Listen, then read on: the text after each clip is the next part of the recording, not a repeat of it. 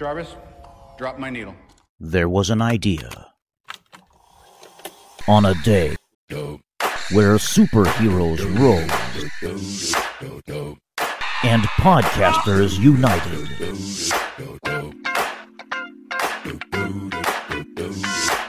And on the day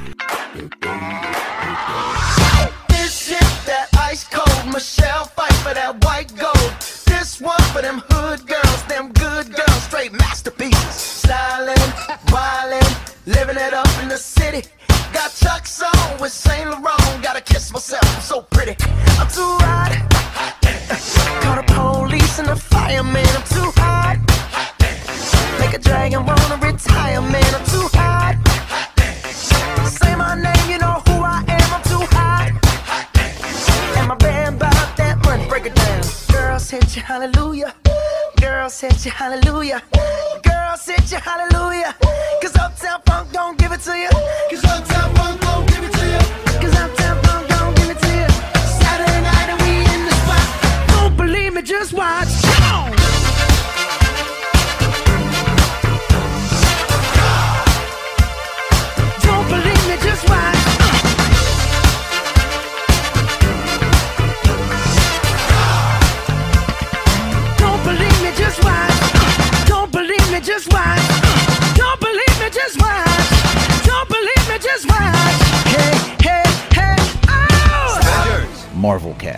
Earth's mightiest podcast. Wait a minute. Fill my cup, put some nigga in it. Take a sip, sign the check.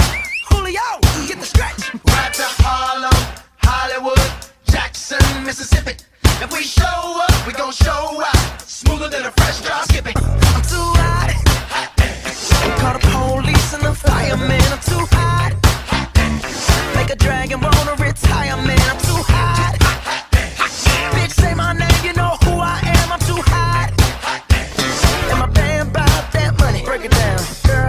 Hallelujah. Girls hit you, hallelujah. Girls hit you, hallelujah. Cause Uptown Funk don't give it to you.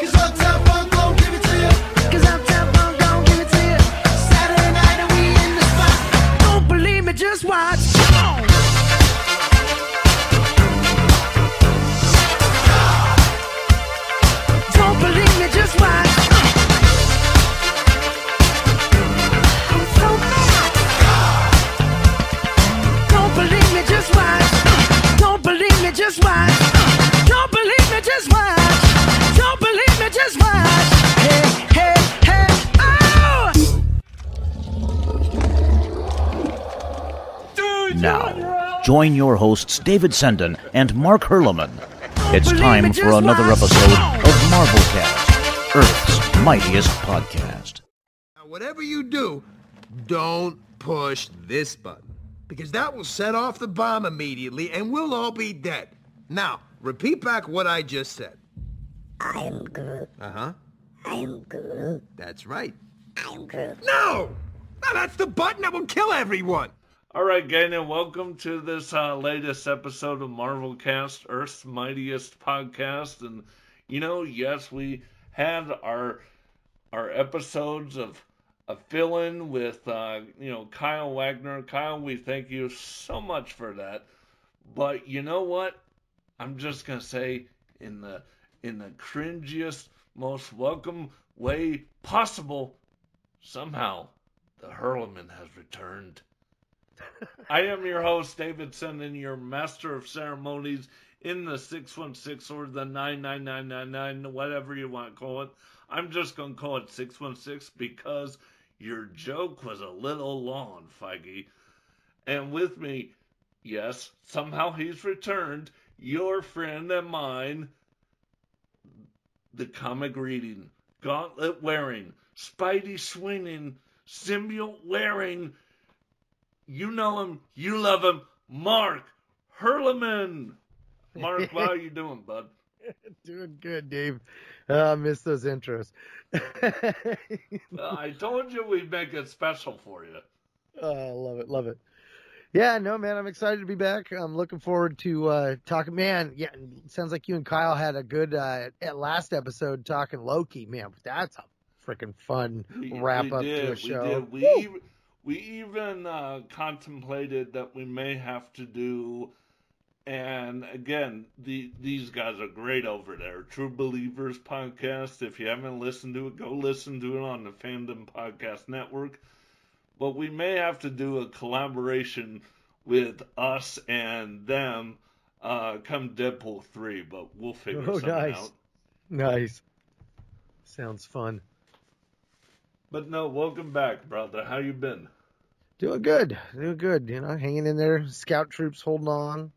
Finally grew. Uh, a second patrol is formed, the Imperial Kermit Patrol. We got some uh, young kids that are into Kermit the Frog. Wait, wait. did you say Imperial Kermit Patrol? Yeah, yeah. That deserves a flail. Yay! yeah, it's pretty fun. uh, these kids get more and more creative. I, I'll guarantee it. All right, folks. So, uh, some housekeeping issues. What we're going to be doing on this show tonight is we're going to be uh, catching up on a few things and discussing some major issues that have been stirring around in Marvel.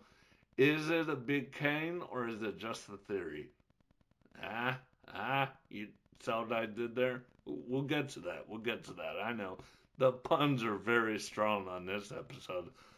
And then in a special segment called Silent Devils, where we're doing something a little different with um, this one, since unlike our normal MO where we do um, you know spin-offs covering uh, each episode week by week, and we're catching up on a few things. Let's be honest. We're just going to talk uh, Echo, all five episodes of Echo. So if you've seen it, great. If you haven't, well, first of all, what are you doing here? But if you haven't, pause this show, watch the five episodes, and then come back. We're here. I'm here. I've always been here. And guess what? Brother Mark is here too. He's right on the other side of this Skype call. So we'll be here for you nonetheless. yeah, I know. You like that? That was good. That was good. Little Deadpool meta for you? Uh, oh, I missed I missed you, bro. I, really. Um and then a little programming note, if you will, Kane, for uh, shows as we continue. We are going to take a trip back, back in time. No, not back to the future. Calm down. That's something different. But we are going to take a trip back through the multiverse. Yeah, there you go. Discussing the early X Men films. X Men X2, X Men United, really just called X2 because somehow they thought we were kind of stupid, you know, titling it just X2, and it's like, we gotta put X Men in there twice. I'm like, really? That makes sense. So we'll be talking those two, and we'll be talking X Men The Last Stand. Uh, begrudgingly, I'm sure. We'll be talking X Men Origins Wolverine. Ouch. Yeah, I know. I'll apologize in advance. And we'll be talking uh, First Class. We're going to be talking all of it. You know, all the way leading up to uh, Deadpool, which is coming out in July, July 26th of our Lord and Savior Deadpool 2024. I know, seems like 84 years. What took you, Mouse? what took you? God damn it, answer me. What took you? but, so, alright, so, buddy, let's. Let's talk about Jonathan Majors first and foremost. I'm sure you're familiar with the situation we're not going to go over it in general, hmm you know, what happened, because let's be honest, anybody with news channels and a bloody pulse knows already. So I think what we're going to do is just talk about uh, and go back and forth on it, our sort of uh, you know, feelings on Kang in general and what we thought was great momentum and where what we thought went wrong about it and um just the overall what do they pivot to right I still think I still think the obvious thing is they pivot into Doom. Yeah.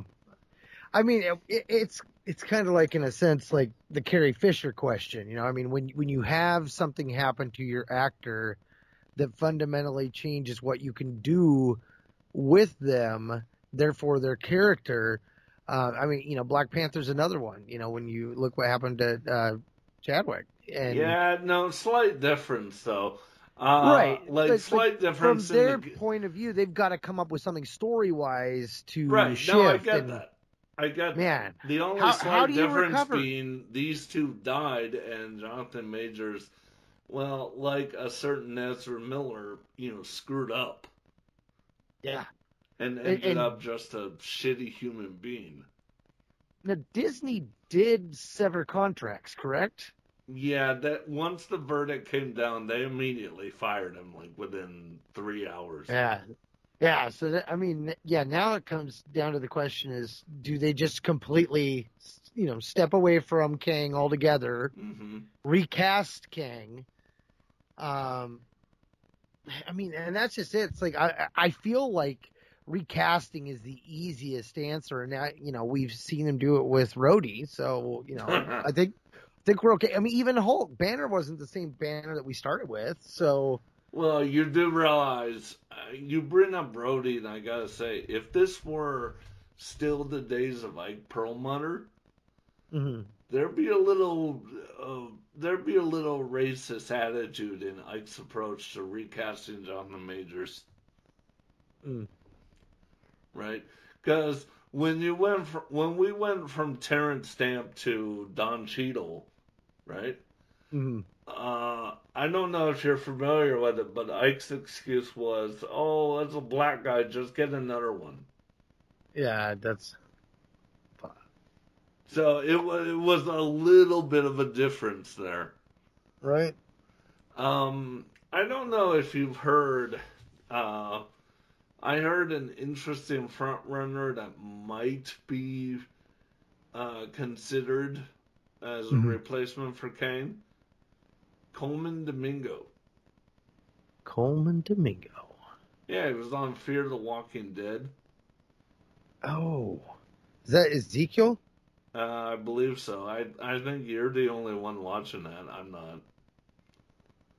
Oh no, no, Fear the Walking Dead. He he was uh uh Sharp. No, what the heck was his name?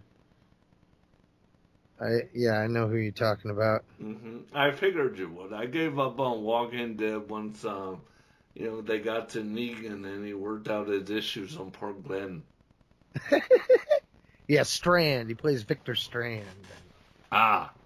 Well, but no, he Colman Domingo is just a really, really good actor, and I feel like if you're going to uh, recast Kang, hmm you've got to have an actor with the kind of presence that would make Kang a bigger deal. And by that I mean you've got to do it fast. Like, you know, Vader coming out of the smoke on the Tantive 4 fast, hmm right? One, isn't their take on Kang already like vastly different from the comics? Because I recall Kang having multiple backstories, and the way around the various backstories was the time travel and the multiverse and the parallel universe angle. Mhm. Um, because wasn't it Reed Richards' father that was supposed to also be Kang in one story version, or his grandfather or something? you mean the Iron Lad angle? Well, and, and then there was yeah, and then the Iron Lad angle came into play later with another, which we thought was another one, and then we're like, oh no, it turns out it's that same Kang.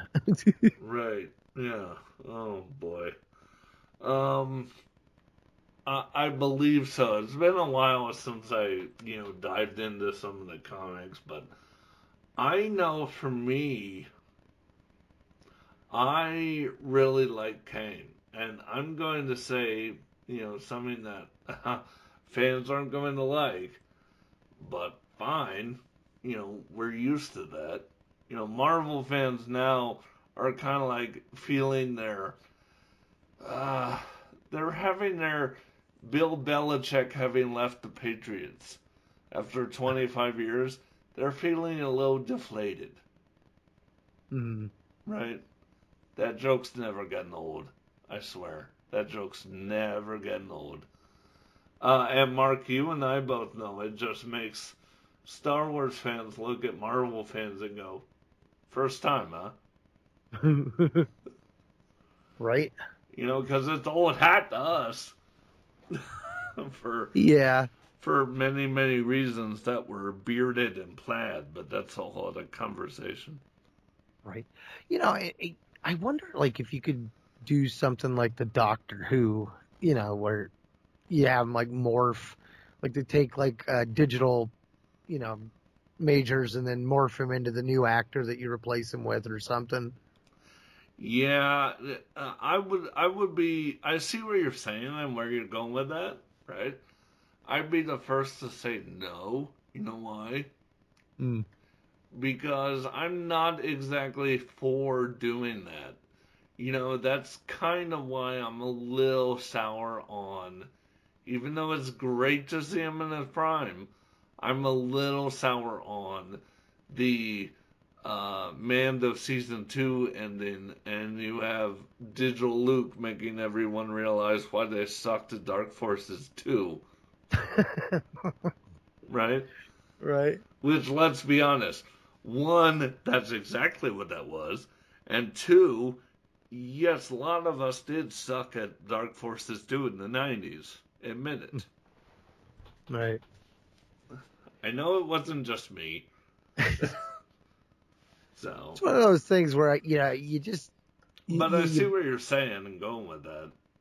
you have so many options, but at the same time, you you know, I got to remind myself that it's not really any one version of Kang that you know from the comics. They're all right. different takes on it. So, like, I mean, they could do a couple different things, but I, I just wonder if shifting and dropping completely from the Kang character and then like not dealing with it is something that people are gonna wonder what happened because like you could in theory say that the end of Loki season two dealt with the Kang problem. Well, And yeah, that- as Kyle and I as Kyle and I discussed, and I'm sure you heard, which was Loki season two gave a perfect out if what you wanted to do was pivot away from Kang. Right. Right. Yeah, because you could just be like, okay, well they're all taken care of. Loki's making sure that it. They're all taken care of anyway. Mm-hmm. Because a lot of people are going to wonder about that last little scene where they're all in that stadium freaking out. And they're like, well, what happens to all those all those versions of him, man? Okay, it's funny you say that. All right, because I I've had a post credit scene image in my head for a while, right? And I dare them to do this. Number one, I think it's exactly what they should pivot into, right? As we you know discussed before the show started. And number two is ah, it would much like Vader coming out of the smoke and onto that bridge on the Tantive 4. No, not the Sundered Heart. Stop it. Tantive 4. All right? We all knew that's Tantive 4. We're sticking with that. I'm looking at you, Slave One. Uh, you know I had to get that in there. I got you back. You ain't no it. I- fire spray class ship. Oh, I know, yeah, I- you are. I had to get that in there. Um, but it would be a way to very much get this character right on board like that, right? Like a Thanos snap, like that, okay? Is you have the scene and you can take it right from the the end the end scene of um, Ant Man and the Wasp Quantumania. You can just cut out a certain portion of it but you have much like the UN bombing in uh, Civil War, right? Remember that? You just flat out bomb the uh, Council of Kings. But wait, I can see get- gets better. Gets better. Once you have all the the smoke kind of clearing out and all the you know body parts of various Kang variants, you you you hear you don't see you you just hear these metal uh you know uh, uh boots. Steps. steps yes steps thank you. Um and the camera pans up the music begins to swell and you see this outline and it's a it looks like a dark green cloak right? The hood is up.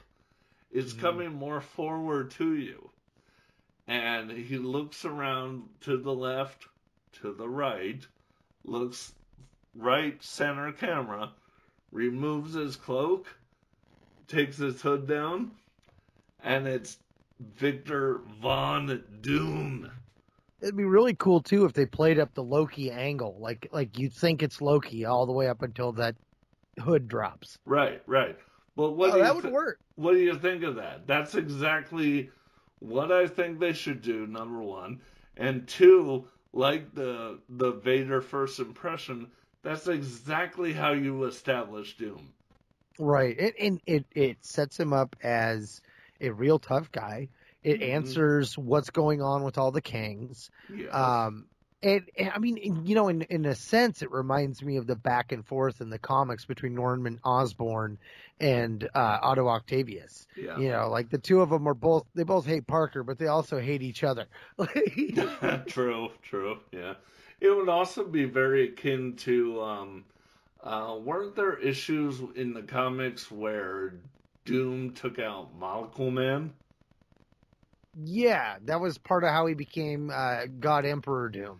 Yeah. See, I kind of think that's where they were going with Kang. They were going to treat Kang like a Molecule Man anyway. hmm right? Um, and then here come, but I I kind of saw, had everything not gone awry,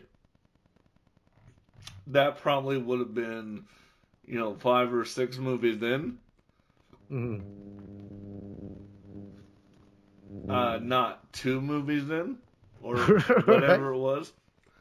But I kind of feel like that was the plan anyway, where you were going to have Kang be built up as this major threat, right?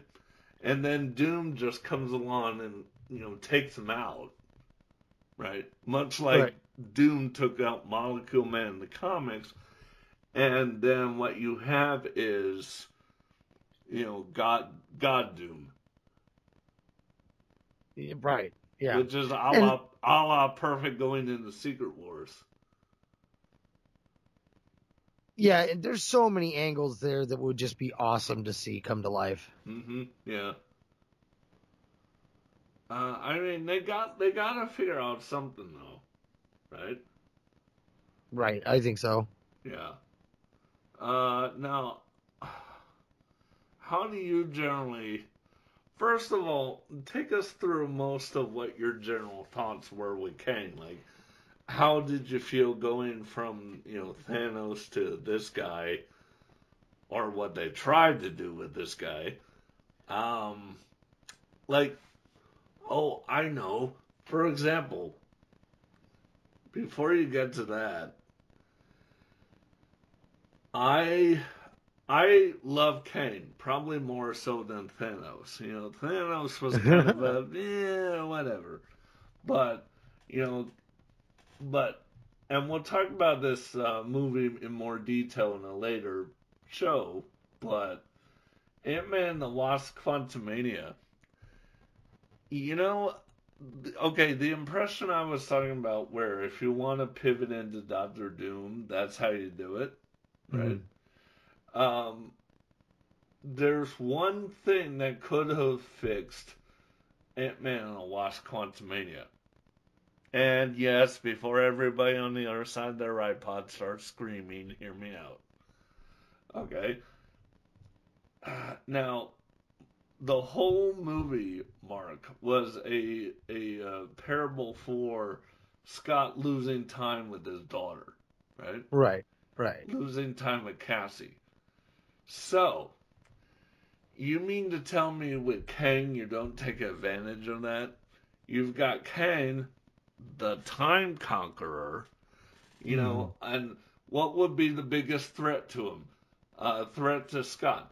Torturing Cassie by, you know, basically levitating her and then moving his hand and aging her up and aging her back down, right? And aging her up again. But no, all you that would have been a great use of Kang, a great use of Kang, and hmm. really establish him as a major threat.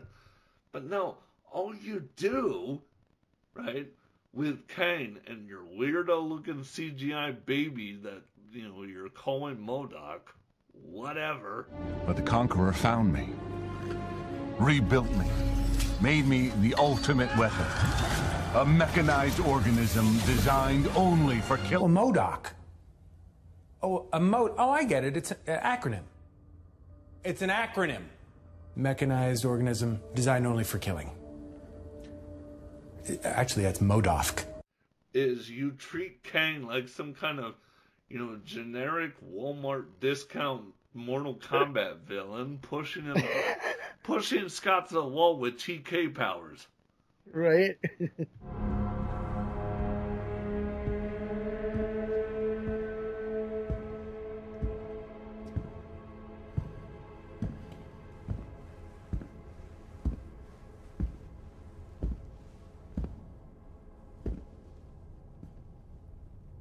You're an interesting man.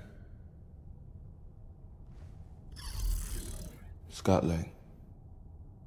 Um, I don't know who you are, but you've made a big mistake. Okay? I'm an Avenger. I've called the other Avengers. You're an Avenger. Have I killed you before? What? They all blur together after a while. You're not the one with the hammer. That's Thor. We get confused a lot. Similar body types. Who are you? Just a man who's lost a lot of time. Like you. But we can help each other with that. MODOK tells me you're a good thief. Yeah, he stole something from me. Do not speak when I am in the room.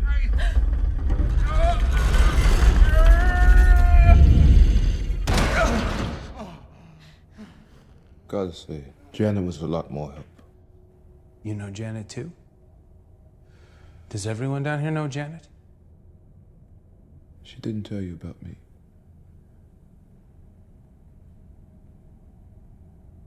I guess that's not a surprise. Janet stole something from me. My ticket out of here.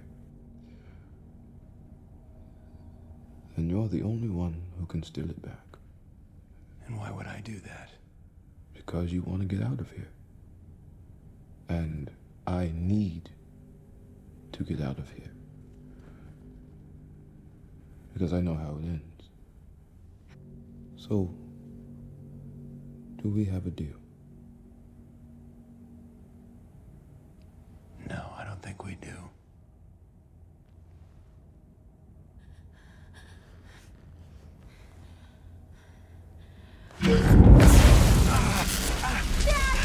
Let me make this easy for you. You will bring me what I need, or I will kill your daughter in front of you, then make you relive that moment over and over again in time, endlessly, until you beg me to kill you. Do we understand? Don't do this. I am a man who likes to be understood. Dad! Don't listen to him! Ah, no, no! Look, we can talk about this. Don't do it! You really should do it. Dad, my daughter, please, Do you want her to live or do you want her to die? please. You think I'm lying? Do I look like a liar to you? Stop! Dad! I'll do it! I'll do it! I'll do it! Just let her go! Let her go! Let her go!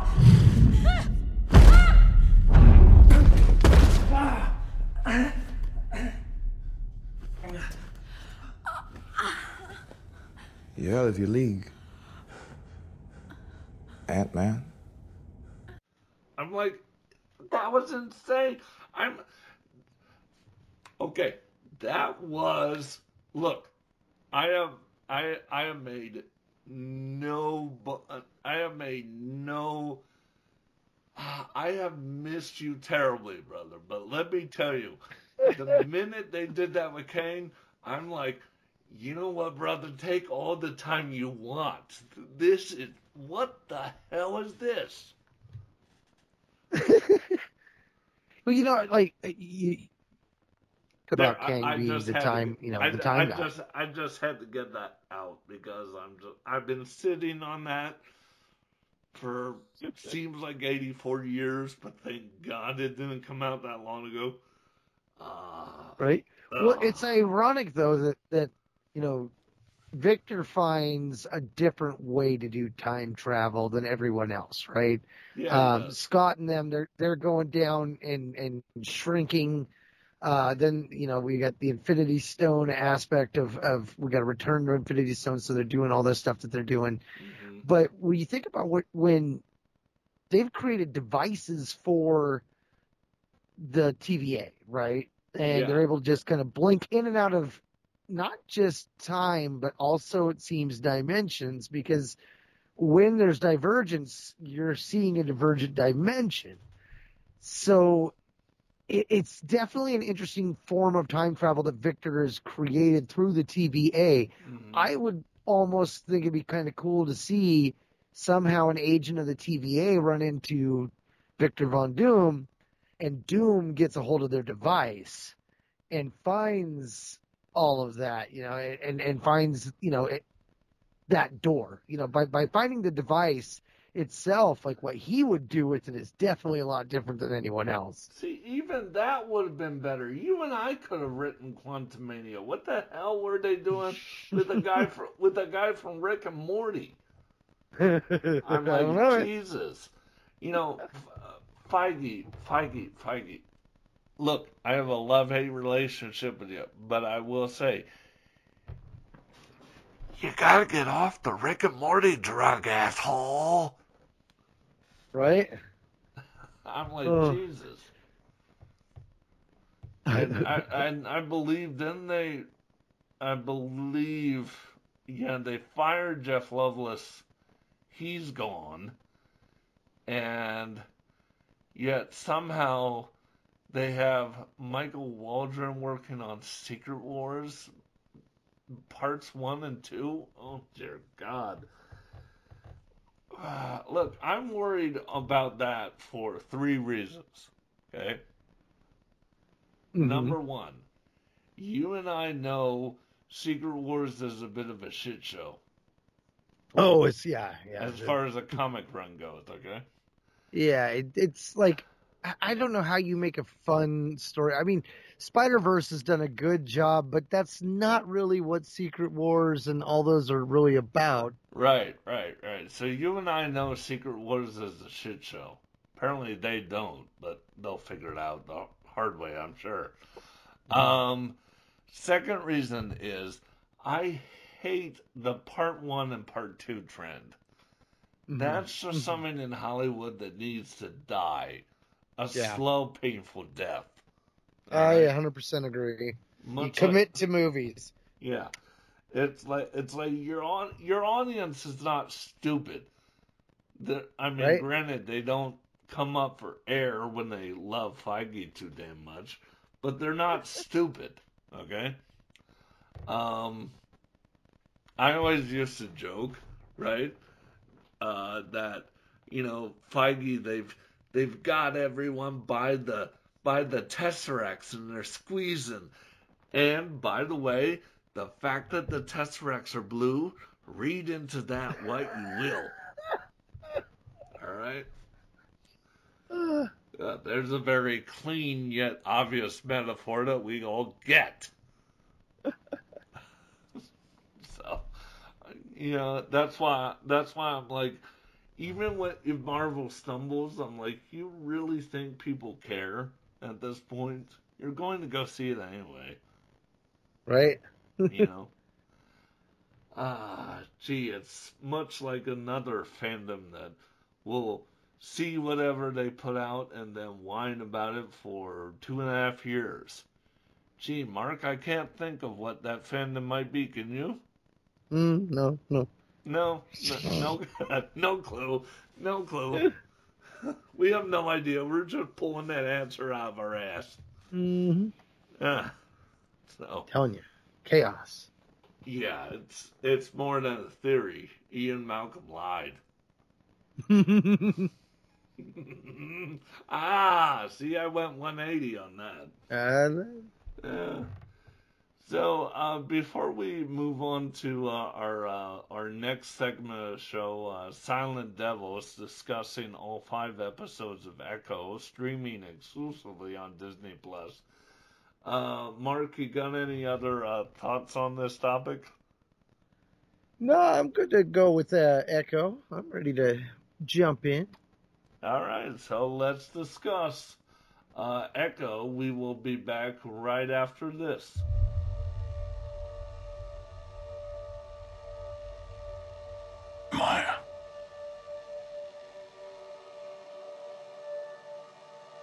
See everything that you are. I always have.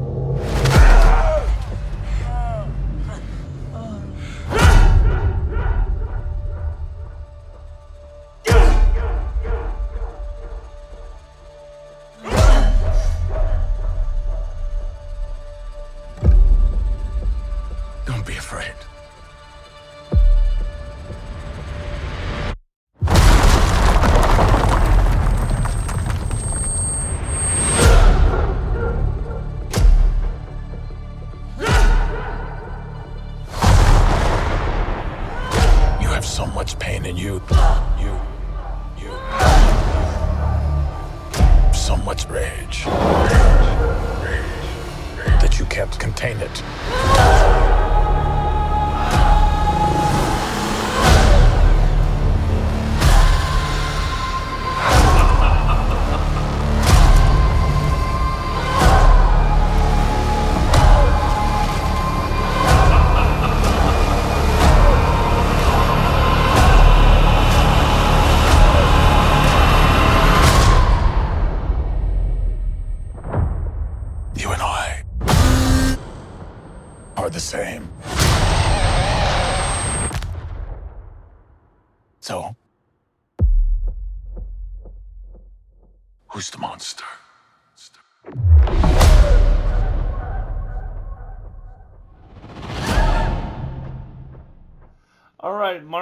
let us begin. Um, first thing I'll say is this is a really weird strategy for Disney Plus.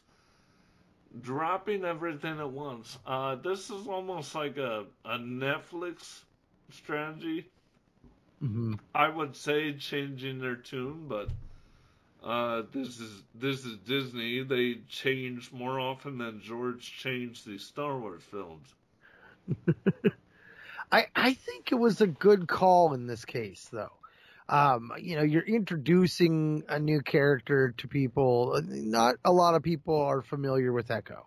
No, Um, and and I I think that you know they've made it bite sized enough, but I also I question how small some of the episodes were. Like you know the finale episode was like 39 minutes. Like I felt that was way too short. yeah, it um, was. It was. And- But at the same time, if I if I look at the whole season as a whole, I'm like, I you know, it worked. It it, it I don't feel like it would have worked as a movie, um, but as an event on Disney Plus, it was interesting. It added to the depth of what's going on with the uh, Netflix Marvel shows and those characters as they are moving forward in their version of the 616 characters. So like I'm I'm every time we get Kingpin or Daredevil showing up, I'm like, oh what the oh what, you know, I like right. the uh, Leonardo right. DiCaprio. The, All right, let me let me just stop you right there and add something. Uh, you know, before everyone starts thinking uh, their their victory with the Netflix shows, it's not a victory. Okay, basically, you know, and Mark, I'm I don't know how familiar you are with this. Uh, Brad Winderbaum was asked, who I believe Brad Winderbaum is in that that Victoria Alonso sort of role that she was before she messed up completely. Um, I could be wrong. Maybe in another role. Who knows? But Brad Winderbaum uh, commented a while ago that, uh, well, let's just play the clip and then we'll talk about it. All right, so Mark, basically what that was is he he basically said in no uncertain terms that the uh, Netflix shows were considered canon in the sacred timeline. But, but, I will say this. If you go back and listen to what he was saying, that's not an answer. Right. You know, answering a question with another question, uh, how is that an answer? That's not an answer. I, I liked how uh, Vincent, uh, the guy that plays Kingpin, had had mentioned when he played the role for uh, Hawkeye, Yeah. he was wearing a certain costume from a different comic than the costumes that they used uh, for the the Netflix shows. Right. And so in his mind, it was, as he put it, you know, an adjacent character. It wasn't the same character, but it was, you know, basically the alternate universe Are angle. you, Which I always, are you telling me Vinny D was pulling a Jake Skywalker, be, you know, following Mark Hamill? right? Okay, Well, I the always- internet. That's the only time that I'm was, saying uh, that. I always thought that was interesting. But see, I still haven't watched all the Netflix shows. Um, I've been watching uh, Punisher, but I haven't watched Daredevil yet. Um, oh, so I'm worry. still I- behind. I, think we'll. I think we'll end up um, going over that and lead into uh, Born Again. Yeah, I just haven't I haven't caught up on all those. And so like as those characters that were prominent in that show make their appearance in these other shows, I'm like, okay, how's this going to work out? Cuz like I thought that was interesting how Daredevil factors so heavily into Maya's story. Um, you know, and and her father's death and everything and and the way that that plays out. Like I Right. I mean, there were so many things that because I I watched the one series before we got into this one, so I, I you know you think about the different backstories that we got from Right.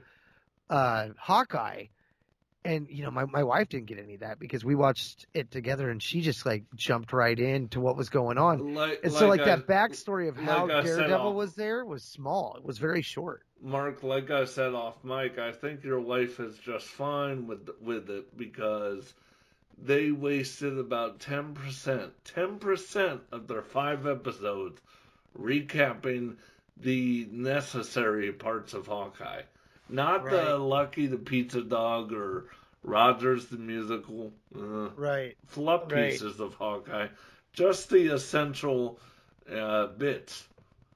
Yeah. No, and I agree, and I, I think that that's probably the biggest detriment to the series was the lack of time overall. Like, I feel like you could have fleshed this season out one, maybe even two or three more episodes. Uh-huh. And it, I mean, especially when you think of when the Echo part of Echo came in, like that came, it felt like it came out of nowhere. Like I was like, man, you could have led up to that a little bit more. Like, right, I saw no, the uh, play out on the first couple episodes when we'd see a different ancestor. You know, but how, you know how I felt about it. I felt about it the same way, and this is kind of sad because I, I really want to see Marvel do better with this. I know they can do better with this, but I almost felt about it the same way as I did the hero moment when Parker gives the gauntlet to um, Carol.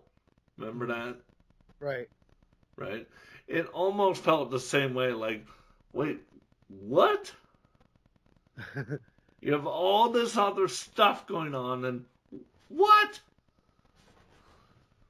So, Well, and when when it started and we got the backstory for the uh, the Choctaw and and their legend, which I thought I thought that was one of the coolest parts was, of this yeah. whole series was was the native aspect and how they worked with the tribes.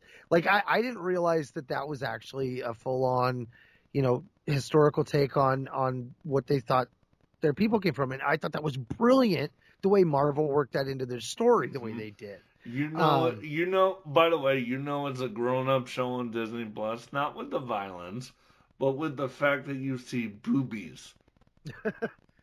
Well, it, it, I just when that first happened, I I'm mean, like, granted- you know, how are we going to tie this all together? Granted, And- granted, concealed boobies, but still boobies. silhouette.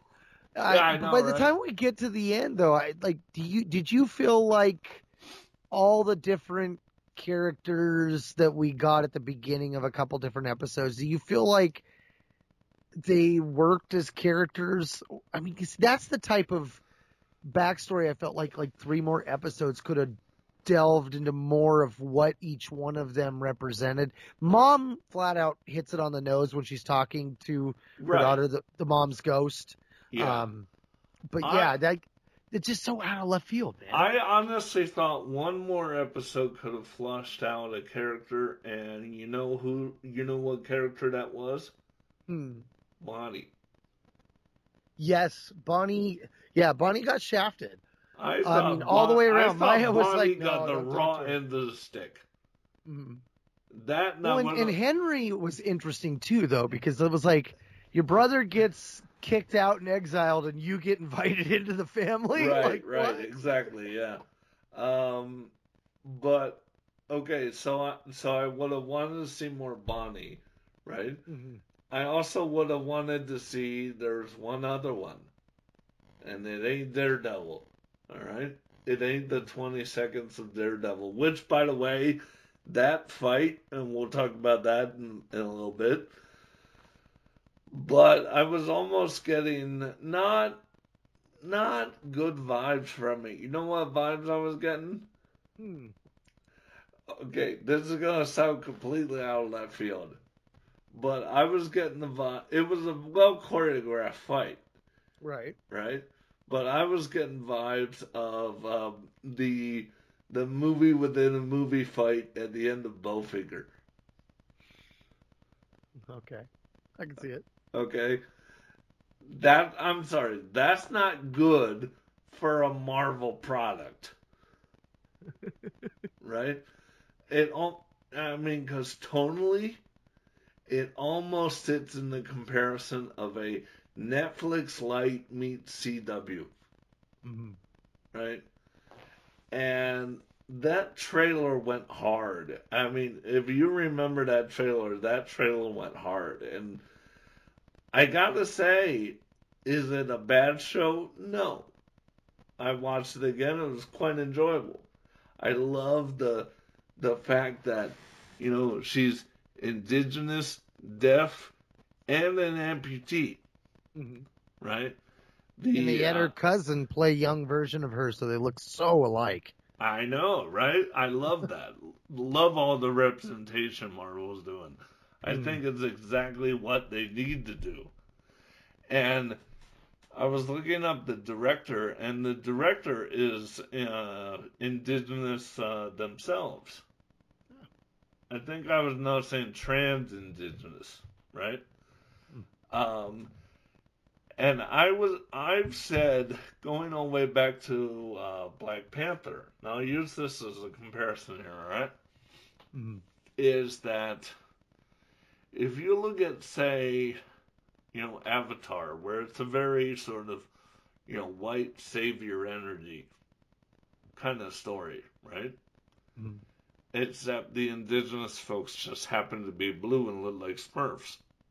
Right. Who Stre- you know Stretched out Smurfs because your TV's a little tweaked. Yeah, stretched out Smurf who have who, who have um, sex with trees by plugging their head tails into it. It's very weird. Uh, it's almost like James, what are you trying to tell me? Mm. Um, you you creepy middle aged man, you. But going back to my serious point. Okay, I I watched Avatar. Not really a big fan of it, but whatever. I miss you know the days of Terminator 2 Cameron anyway, or what Sony likes to call Madame Web. But we'll get to that in another another show. Mhm. But and then Black Panther comes along, right? Purely a, a beautiful story. You know, the first and the second. I'm sorry, the second was great. I don't Mhm. I don't really care what anybody else thinks about that. That was just beautifully done under I think you would agree the worst circumstances a movie could be made under. Right, right. Um, and it was master masterfully done that way. But you know, I'm watching these two, and I'm thinking, you know, I want to see, and this is very relatable to Echo, but I want to see indigenous stories told by people of indigenous descent or, you know, proper ethnicity. Mm-hmm. And if you go back to say something like Avatar, I'm like, James, this isn't an, a story of indigenous people that happen to be blue, but guess what, buddy? You're a little too white to be telling a story like this. For my liking. Does that make sense? mm-hmm. So I'm I'm just more for, you know, stories about indigenous people told by indigenous people. No, I feel that. Yeah. I I felt that because Maya it more, was makes it more deaf- real a little bit, you know? Oh, definitely. Yeah. And that's that's what I was I was also liking was the way that when Maya would hear things or the lack thereof, um, Oh, the I thought silence. I, I thought that was a great use, Mm-hmm. right? It, it it was almost between that and the fact that like I would have to read the subtitles to see what was being said because I I don't sign. Um, it, it was hard to follow at times. I, I found myself going back and watching sections of the show, and so I I felt like the dropping all the episodes at once gave me the time to kind of take it in at my own leisure, To which I like. do that. Yeah. Right. Um, but I, I like that. I loved the fight scenes. My God. Oh man, Maya is a hell of a fighter. I mean, and I loved like the the scene when she's on the train when she does all the stuff and Biscuits is uh, following her in, in the truck. Yeah. Uh, like and- and the fact that it's his grandma's truck and by the end when he like drives by his grandma and he's like pretending like not to not to see her. Oh my God, that was so great. Biscuits was a character I didn't see coming. I absolutely loved him. He's like uh in Ant Man and the Wasp, uh, what is it, Lewis, the fast talking friend? You know, I, just the, I the was side thinking, character you I was thinking, um, uh, Luis, by the way. I Ah. was thinking if you had um, uh, Luis, right, and R two, and he was fat and bearded. Now I I know that's a weird comparison, but go with me on that. If you took those two, and they somehow, you know, had a baby together, knowing Luis, he probably would have done it with R2, which would just be weird. But uh, and that that child was fat and bearded, you would have biscuits. Yeah, Cody Lightning. He's a Cree actor. Exactly. I love it. He, he cracked me up, man. And, and the yeah, relationship biscuits was funny. between all the cousins, the relationships that Maya had was interesting. How she was trying to keep herself from being, you know, seen by Bonnie. And and I agree with you. Bonnie definitely got the short end when it comes to character development. Yeah. It was like, you know, presented like, yeah, every day Bonnie was waiting for you to call her or do anything, and she reached out to you. And I mean, it was like everything that we know about Bonnie. uh, If it wasn't from what we saw in the the first little clips of them as kids, or when Maya's having flashbacks, it's told to us. I mean, she only has a couple actual interactions. Um, one with Biscuits, uh, and then one or two with Uncle Henry there at the end. Um, but do, I loved Uncle Henry and I loved Biscuits. Like the two of them were were like my favorite family characters, man. Oh, oh, and, and and Grandpa. Uh, Grandpa was a good one too. Oh, Grandpa was funny. you know, as opposed to like you go to uh, She-Hulk's family, Jennifer Walter's family, and you're like, yeah, I love the dude from Perfect Strangers, but I'm sorry, this family is just not funny, hmm right? Um, but that's a whole other ball wax that that show. Right. uh, which I'm sure we'll uh, we'll discuss the um, mm, potential or not potential future that at some later point. Now, when you were when you were watching the first episode, did you get the feeling that Maya was already on the run, or did you get the feeling like I did, where Maya was more on a mission? I thought it could it could have st- Okay, I'm glad you brought that up because I said uh, and uh, you know full credit to your wife for bringing this up. I said, yeah, your wife would have been fine because they wasted 10 percent of their five episodes basically recapping the non-fluffy parts of Hawkeye, right? Right, right. like the Ronin stuff and all that. But I thought that if they cut that out entirely, like did the spotlight logo opened up where she's at the grave and then go to the five months later thing. You know, take out all the middle stuff, right? Because we would have gotten that uh, in a different package later. Anyway, we would have gotten the same info, same info dump in another way, an episode or two later. So had they done that, I would have thought it would have been a much better uh, way to kick off uh, not just the Echo show, but this whole Marvel Spotlight banner. Because as of right now, and we'll we'll discuss in a little bit whether what sort of future um, you know Marvel Spotlight could have.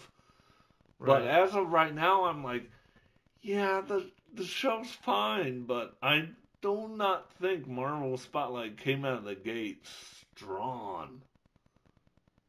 Yeah, I I, I could agree with that statement. I mean,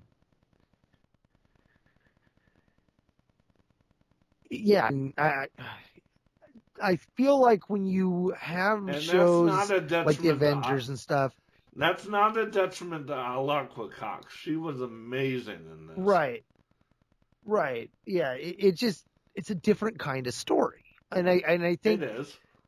I, I think that in the medium that they're doing with Disney Plus, I feel like this is something new, even though it is kind of an old formula that they were retreading with the you know doing one season and putting it out. But, But this should have been like uh, a history of violence or uh, Walking Tall, you know, where The Rock comes Hmm. home to his hometown and finds, you know, dirty dealings, you know, shenanigans of all kinds. Mhm. That should have been what this was. that I I would agree with that. And That- and I got news for you. It, it wasn't that. It would have helped Maya's character as Echo a little bit more. If yeah, yeah, I and I think that's the thing is like all the native aspects of the show and all Oh, the stuff that you get like the costume and stuff. Like I was really drawn to all that. I was really interested in in, in all of that aspect of it and the family dynamic Uh-huh. and how that Kingpin was able to kind of uh, prey on the, the unfortunateness of their situation. like I was saying, that representation was brilliant. I'm not trying Mhm. to take away from any of that. That was brilliant. That's that that was the kind of stuff that I would have wanted to see Marvel double down on more uh, going on since the first Black Panther Mm-hmm. because I'm sorry, Marvel. I got news for you. You've been looking a little too white before that. Mm-hmm. You know, like case in point, you look at DC in contrast to that. Now I know I know the jokes people can make, you know, looking at DC in contrast to Marvel. Shut up, they're both going through some shit, all right? I mean, both technically both of them are having their Bill Belichick, the ball is deflated kind of years. So shut up. Um, but you and I both know that's true, bud. Uh, but like I was saying, you look at uh, Blue Beetle, right? Which James Gunn has said is carrying over into the DCU in some way, shape, or form. I think it's going to be in that Booster Gold series. There's something just a little Justice League Unlimited about having those two in the same show, but you know that's a whole other podcast. Um, in the in the in the pod in the podcast verse, as it were. uh, that's a whole other show. But you know, if you look at Blue Beetle, beautiful representation of a Latinx superhero, right? And that was, I'm not going to say right out of the gate because their universe hasn't really started yet, right? But that came out, get you know, if you if you take James at his word, that came out as a soft gate opener, right? Right. But that was like right there. And I gotta say, I applaud DC for that because it is it is right front, right out there, statements made, he's coming over. And you look at Marvel, right? And how long did it take to get to proper representation before Black Panther? Mm-hmm. Spoiler alert, way too damn long. way, way too. You see you see what I mean though? Do. I do. Yeah. So I applaud DC and I kind of go, well, Marvel, you could have been doing this way earlier. Why the hell didn't you? Right. So and I that's- liked that's the biggest thing I applaud about Echo because it's it from an indigenous point of view and a representation point of view. Let uh, they're doing exactly what they should be doing more of. Technically, I think they're a little afraid to do that because, well, let's just say it's not like the Marvel fans embrace everything wholeheartedly. Right. Right. I, I like the different flashbacks, how you got to see the different, uh, you know, ancestors that were the, the warriors, uh, the Echo. Uh, we got to get some of the history from like the 1800s with the Light horsemen. I had no clue about that. That was kind of cool. That was Um, that was cool. Yes.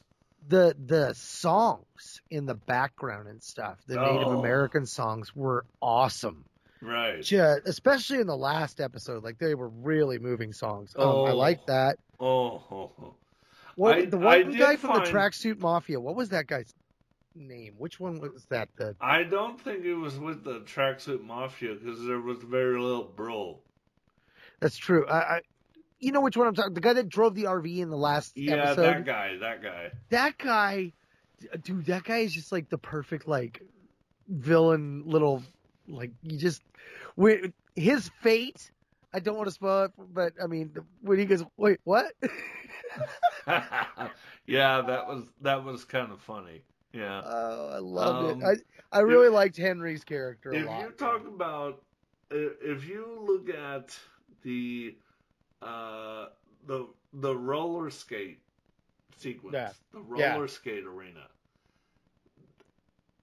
i gotta admit that fight sequence was i think a little bit better than uh, actually a lot better than the uh, fight sequence up top that gave you your I knew he wasn't going to be in it very lot, but gave you your 20% of Daredevil, Mhm. right? Right. Uh, looking like a little cleft chin in that suit. Did you notice? I mean, his his chin looks a little uh, uh, cleft. He's like, But- a special tape. Right, right, right. It's like it's like when you know J Lo would have to like tape her boobs down in the dress or something, hmm right? Um, but I I do think that was a better fight in the roller skate uh, arena. Did you notice? Now maybe you didn't because the fight sequence of Maya bashed the dude's head into the floor. hmm But did you notice the sign they busted out of? Uh-uh. Oh yeah, yeah, yeah. Make America skate again. Yeah, I'm just Like, like, so, my wife has always been a huge fan of skate parks and, and has always wanted us to own our own eventually because the one here in town got shut down. But when she saw that, she laughed. She's like, "Oh my gosh!" She's like, "And on one hand, it's so great because like America should skate more." yeah, yeah, yeah. She's absolutely right. On the one hand, it's so great, and on the other hand, I'm just like, you just have to go with that phrasing, didn't you? Right? Maybe we can just come up with a different way to, you know, say that um, that kind of um, uh, beautiful phrase, at least for a little bit. Well, I took it as mocking that phrase. I mean, I you know, know, you're, you're I- looking on a reservation. know, I They're like, You and I like, hey, this is it for us. You and I both know that's exactly mocking that phrase, and especially this year in 2024, you think I want to say what I actually want to say about it? Right, right. The answer, that. no. What did you think of of Chula, uh, the grandma character? Um, I I thought she, you know, with the limited episodes she had, she came off a little bit better than Bonnie, as far as the ranking of, of Getting uh, time. Yeah, yeah, yeah. I I did kind of feel that uh, much like a certain green frog who talked like a broken fortune cookie uh, way back when.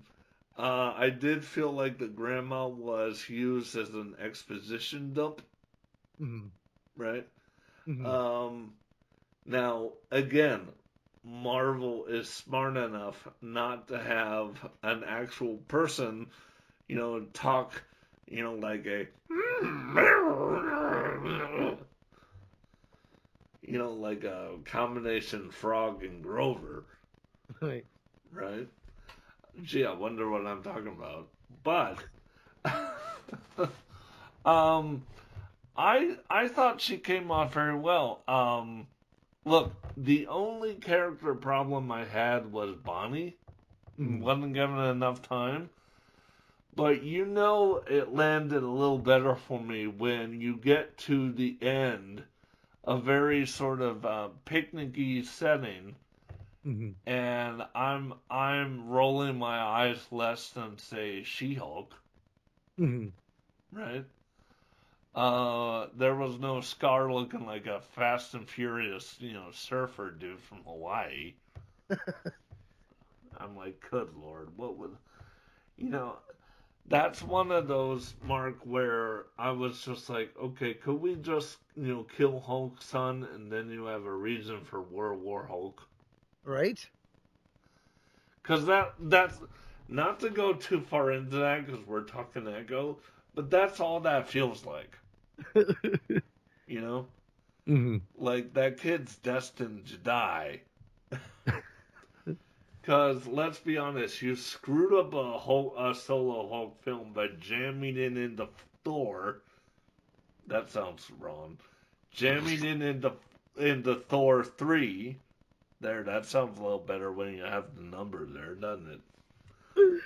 Um, I know. I okay. Let's go back to Echo. Let's go back to Echo because if I think about where Hulk is now, it's going to upset me All right. and and What- fill me with well, a so- lot of rage. I was asking about Chula because, like, I, I felt like Chula, like, I didn't have the reaction my wife did to Chula, Mm-hmm. but my wife did not like Chula at all at first. Uh, used Really? ca- Why? She said she was very itchy, uh, with a B, a very capital B. Um, there, and there were things that, that she did to Maya, you know, by Maya being cast out with her dad, my wife took it as that, you know, grandma threw the daughter out too. And Right, later they, they have Chula tell her, no, I, it was never you. But I, I mean, I felt like that, the, what little time they gave her, it worked because like you definitely had a strong reaction of like man this lady has some very strong feelings about people um and and you know like especially in the smaller towns like you know you get people that are very set in their ways you know right, and, yeah. I mean, honestly, you you know, your wife's right, but honestly, uh, worked better than say Bonnie. Mhm. as far as oh bonnie bonnie all the way around was was uh rose from from the sequel trilogy of star oh wars man. Jesus, oh like like bonnie's there but like the only reason why bonnie matters at all is that we've been told to care about bonnie. Okay, okay, it, you know, people. Uh, Mark made the second Star Wars comparison of the night, and I'm just gonna say, do not give this actress the same shit you gave Kelly Marie Tran, yeah definitely not because we will come after you. mm-hmm. Don't do it. Don't do it. We I- are I- li- we are lightning fast for that social media mute button. Do not test us. I just thought about something though that Bonnie and Chula also have Maya's power. So, I mean, like, there's a Bonnie story out there to be told because she's a firefighter. Like, I mean, she's got to have some some cool. Come on now. Hmm. Yeah, Bonnie got shafted, man. Oh, that Yeah. didn't come out right either. no, it did not. What? Okay, I, speaking of things that didn't come out right, right? Okay, the the woodpecker scene with the slingshot, man, when that happened, I was like, I started to question Maya. I'm like, I'm like, Wait, girl, wait, were you hold like, did you have this violent streak from the start? Hold on. You followed up Bonnie got shafted talking about a woodpecker? Yes, yes. yes. And a little child, a little child. So so everybody got to keep it clean. There's a little child in the room. Okay, all right, that- all right, all right, all right, all right, all right. You're the one who started this. I know, I know. Uh, when her mom like figures out right away that the woodpecker didn't just land on the ground, I'm like, like you know, are you gonna talk to her about that? Like, I, I thought it was an interesting scene to show mom's powers and show that Maya's seen powers already. That was Um, that was not exactly the best CGI on a bird, by the way. No, no, but that's it, I think that's just one of the things. It's like the whole powers side of the Echo story were mm-hmm. not there. Like, you know, we it was just something that happened to her, and then later we find out about it. But it was like it was never spoken of before that mm-hmm. moment, and I, I feel like in that aspect, the Echo character isn't as strong as some of the other characters because it's kind of like just like oh and by the way like like they could have that that's another one of those things where if they'd have spent less time rehashing Hawkeye and more like developing the powers and the the history and stuff because that I, I found that all fascinating the whole uh the Choctaw how they had the original came out of the caves and became the first of their people Oh, I Like- did too. I would have wanted more of that and not sort of, uh, you know, I love these longer episodes like, you know, episode one clearly was. Mhm. But I would have loved more of the, you know, Choctaw people and that and not so much the let's recap the less fluffy episodes of Hawkeye. mm-hmm. yeah I'm just like, uh, no, I'm here for Echo. Now, what I do appreciate is, unlike some Marvel products, and their movies too, not just their shows, Mhm. but when they were solely movies, they're not trying to jam 50 different things down everybody's throat. This was solely focused on Echo. Because Right. one thing I was concerned about, Mark, and I think you were as well, was this was going to be solely a Trojan horse sort of a case where it's a show not really about Echo, but more selling Daredevil Born Again. So I was extremely happy when, you know, Daredevil is like 20% of your first episode, and that was it. Well, and how much is Maya going to factor into that show? And Kingpin was, I mean, hell, heck, Kingpin was more in um, this than Daredevil. To, to Oh, yeah. flat Oh, out yeah. honest with you. Oh yeah, yeah. But, you know, isn't that because Kingpin's more essential in Maya's story anyway? Oh, absolutely. Like he, you know, he calls her his his niece, but I I didn't realize that she was his adopted daughter in the comics. So I feel like the relationships that we see between those two in this, you definitely feel that kind of closeness. Like she is more of a daughter to him by the time it's all over. Yeah, absolutely. So, all right, well, gang, uh, you may have noticed we didn't cover the whole like individual episodes, but we pretty much went all over the board, just talking, you know, Echo in general.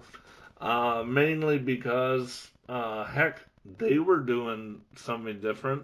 I thought we would do something different, a spotlight, if you will.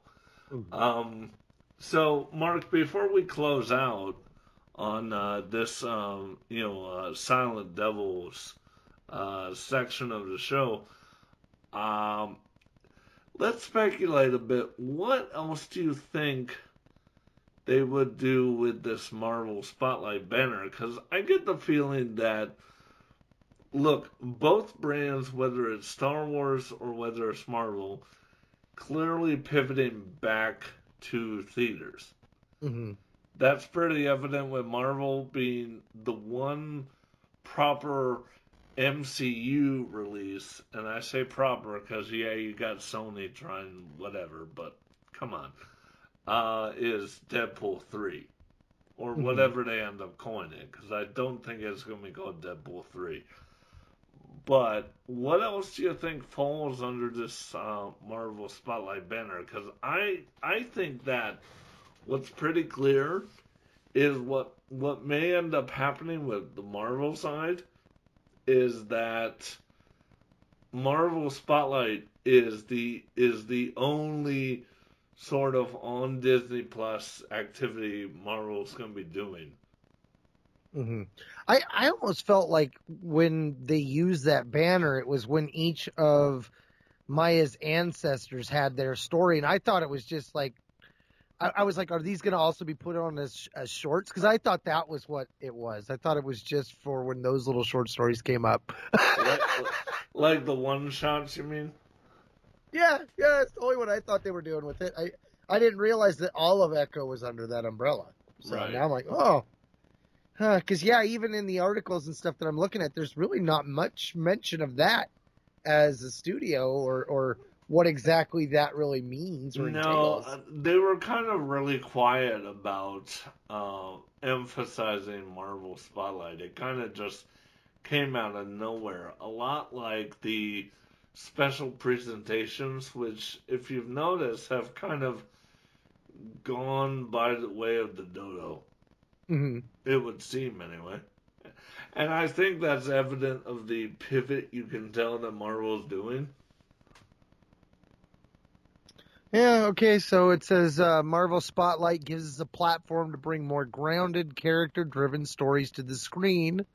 And in the case of Echo, focusing on street level stakes over larger MCU continuity. Oh.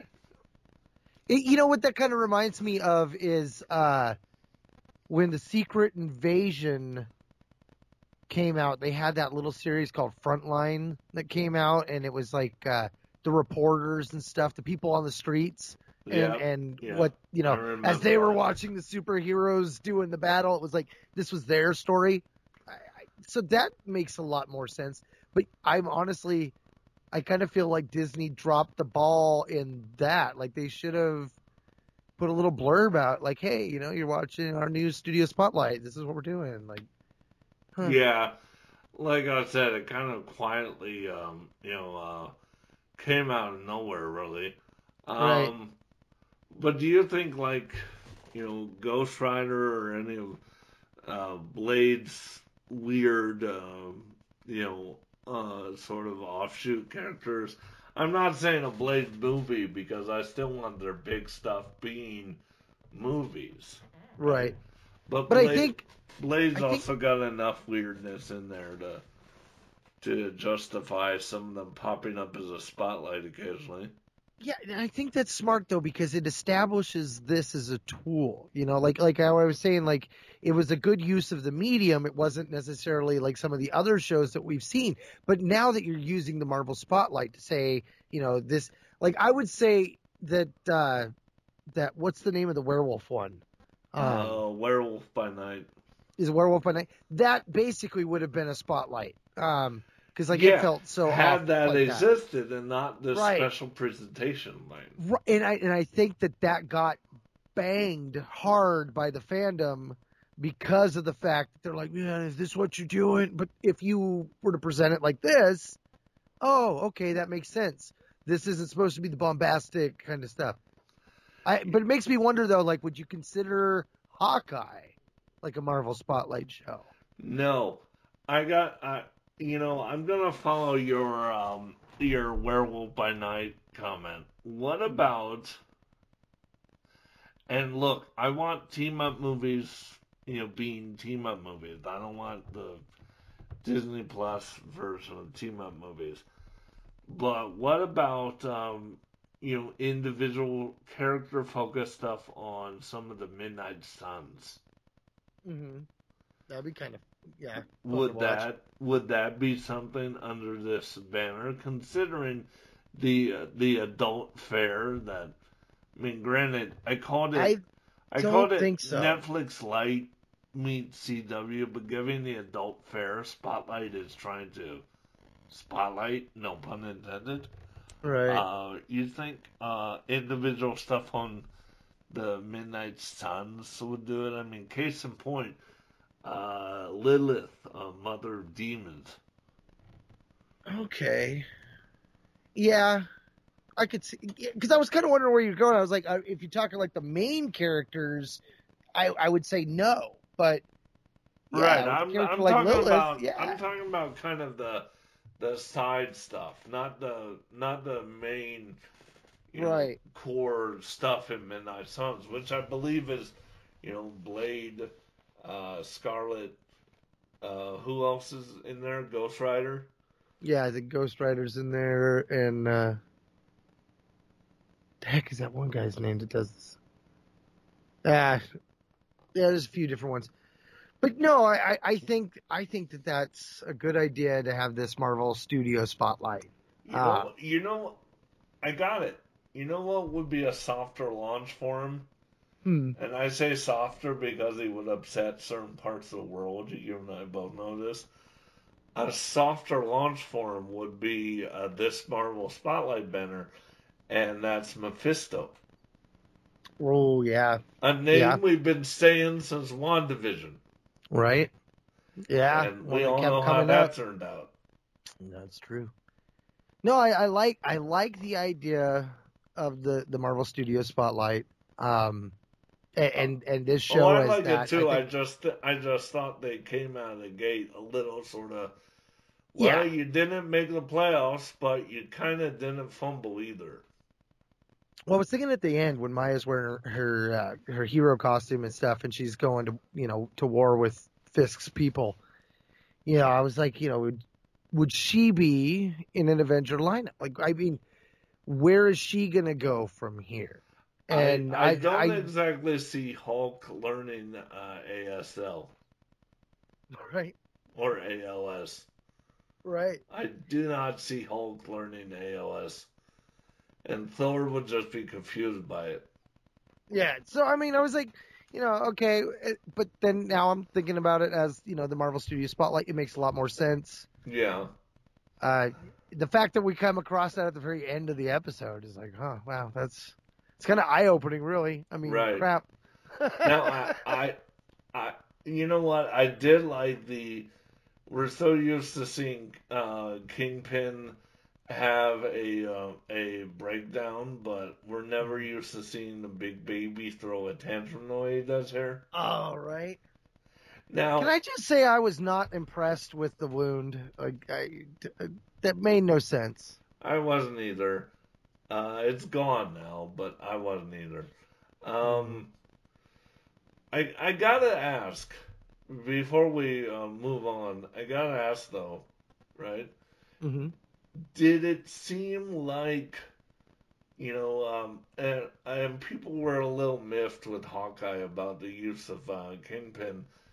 Does it seem like they they landed uh, this with a similar sort of um, not liking the end result with Kingpin?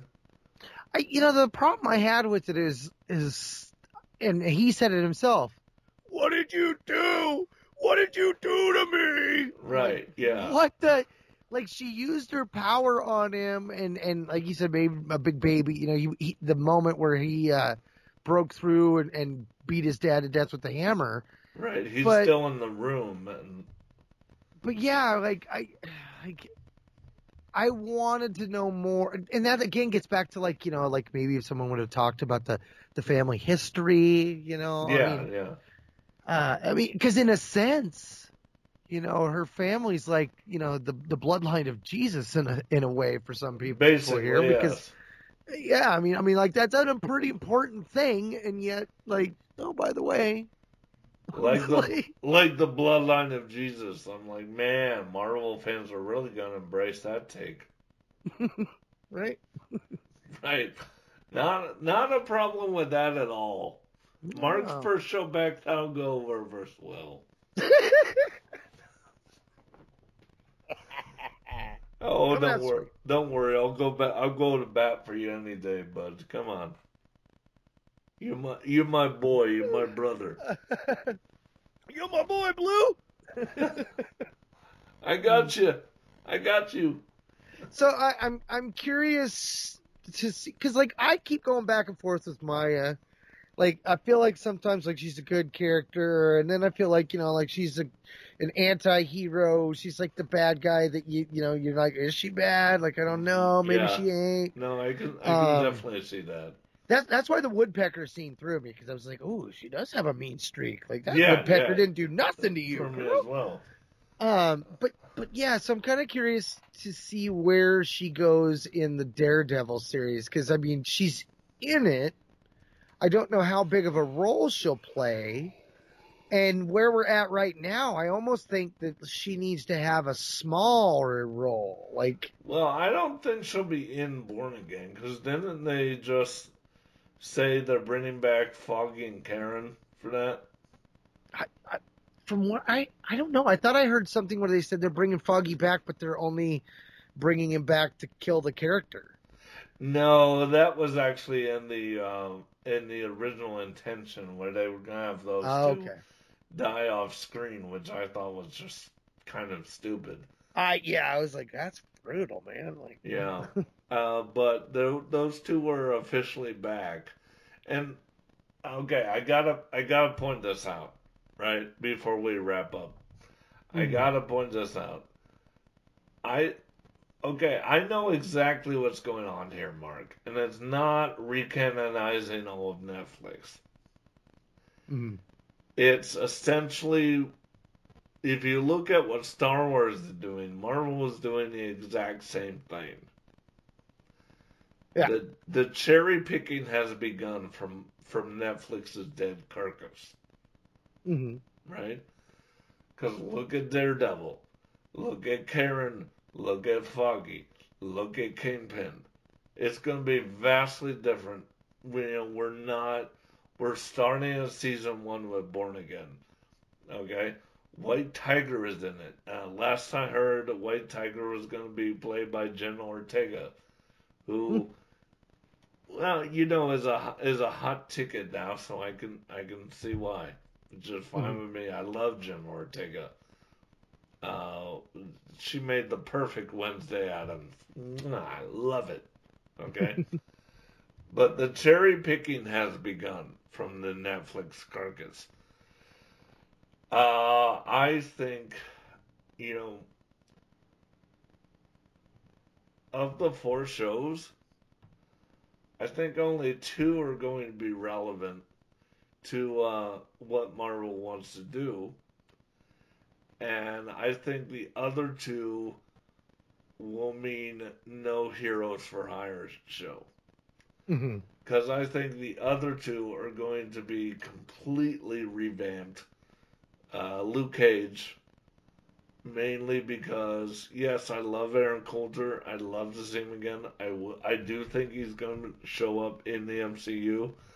I Mhm. think it's going to be a totally revamped show because, y- look, it may be it may have been a million years ago or 84 years ago or whatever, but you cast your villain in Luke Cage to be your new Blade. You can't bring him over in this show as well. You can't do it. Feige is not going to do it. I 100% guarantee you that's not going to happen. Yeah. And Man, and that's sad too, because I've always wanted to have a new Avengers movie with Cage, uh, Jessica, Parker, Logan. no, I'm, I'm, I'm not saying you won't, but I'm telling you what will be revamped and what, Right, what right. Will still be cherry picked at. I Right. think Daredevil, as we're seeing, is going to be cherry picked at, as Yeah. will Jessica Jones. Obviously, with less sort of Luke Cage and Jessica uh, make nice, nice time, because you know Disney. Um, so I I think that's going to be turned down a little bit. Uh, You know- which, which will make um, yeah, people very happy and less angry. And I think the one that's going to be completely ignored, 100% ignored, redone. You know, Finn Jones, he's out of there. Is going Right. to be Iron Fist. I Yeah. think that one's going to be completely redone. Um, I mean, if this were 20 years ago, you know who would have been the perfect Iron Fist? Hmm. Actually, I, I would say 25 years ago, but you know who would have been perfect? Who? Ray Park. Oh, yeah, that would have worked. That would have worked. Uh-huh. You know, it's- so looking up more of the Marvel Spotlight, uh, Wonder Man is coming. Yeah. uh, Look, I, you know, that's that's. Uh, it, I think that's a good placement. It makes me though. It's, it's a good placement, but I'm not sure how I feel about it. You know, um, look, I'm I mean, I mean, are these basically like like the C list heroes? I, I well, Wonder Man and his uh, freaking Christmas fatigues, yes. uh, I I would grade that lower than a C, my friend. yeah. You know, that's I, more. I only know of more like, one a- or two that- stories That's where more he was like a okay. D or D minus. Especially when you have Wonder Man and his Christmas fatigues, you're like, yikes. right. There are some things that don't work anymore, Feige. Ugh. All right, so gang, um, this will wrap up our segment with uh, Silent Devils covering Echo, all five episodes streaming exclusively on Disney Plus. Uh, we're not saying the best, we're not saying the worst, but you know what? Go check them out anyway. Now, gang, um, a little announcement before we leave, and again, Mark, welcome back, my friend. We we're so happy to have you again. I missed you terribly. It's been one heck of an interesting uh, time, I'm sure. Um, and you know what? Before I say what future shows are going to be, I'd like to credit uh, all the wives and girlfriends out there or what have you. You all, you all, the true Earth's mightiest heroes, allow us to come on here for you know, a good hour and a half and and just do what we do. So, round of applause to all the wives and girlfriends out there. All right, you all deserve it. All right, because you allow us to do this. So, I just wanted to, uh, you know, uh, get that done up front and say it. now, our next few shows, right, as a bit of a housekeeping note, are going to be a trip back through time. No, like I said at the top of the show, not back to the future, although that, know, I can understand the confusion. But we are going to head back in time and cover some older Marvel, some Feige was just young dumb kid sitting on the set days of Marvel. yeah, it's almost like when Stan Lee came in and upset the status quo, and you know that's how young this guy was back then. I am talking about Kevin Feige. Uh, so the next few shows, I figure we're going to cover the uh, older X Men movies. X Men, X2, X Men United. I still don't understand that title. Why did you have X Men in there twice? X2 was fine. Audiences aren't stupid. We knew. We knew exactly what it was. You had to tell us X Men twice. We'll be discussing those two and X Men The Last Stand. Mm, as begrudgingly as that is. Ugh. Uh, and we'll be discussing uh, X Men Origins Wolverine. We'll be discuss. Yeah, I know, I know. I hear the applause, and yeah. Uh, we'll be discussing X Men First Class, and we'll be discussing uh, the Wolverine by one James Mangold. Boy, that name sounds familiar. If if only I hadn't heard that in a in a galaxy far, far away. oh wait, we haven't gotten there yet. so those will be our next few shows, and uh, one of those uh, we will also have the return of our, you know, post podcast minicast covering at least the first five episodes of What If season two. And I swear we will do a far better job than uh, last time covering season one. Things got a little weird. Things got a little weird. We have lives. You know, some of us on this call, you, have more than just yourself running around. Yeah, I'm going to the snow this weekend and next weekend. Oh, God. Nice, nice, very nice. Well, I, well, I guess we'll start all that next month anyway. all right. Well, uh, and until then, gang, you know, I've been waiting a long time to do this. Our traditional sign off: "He who leaves the Baxter Building last turns out the lights." Not it. Thank you for listening to Marvelcast, Legend tells us one thing, Earth's mightiest podcast. history another. But every now and then we find something that belongs to both. There are relics that predate the universe itself. An ancient force of infinite destruction. You have no idea what you are dealing with. This is beyond you. All Marvel and Marvel Studios proper is a subsidiary of the Walt Disney Company. All rights reserved.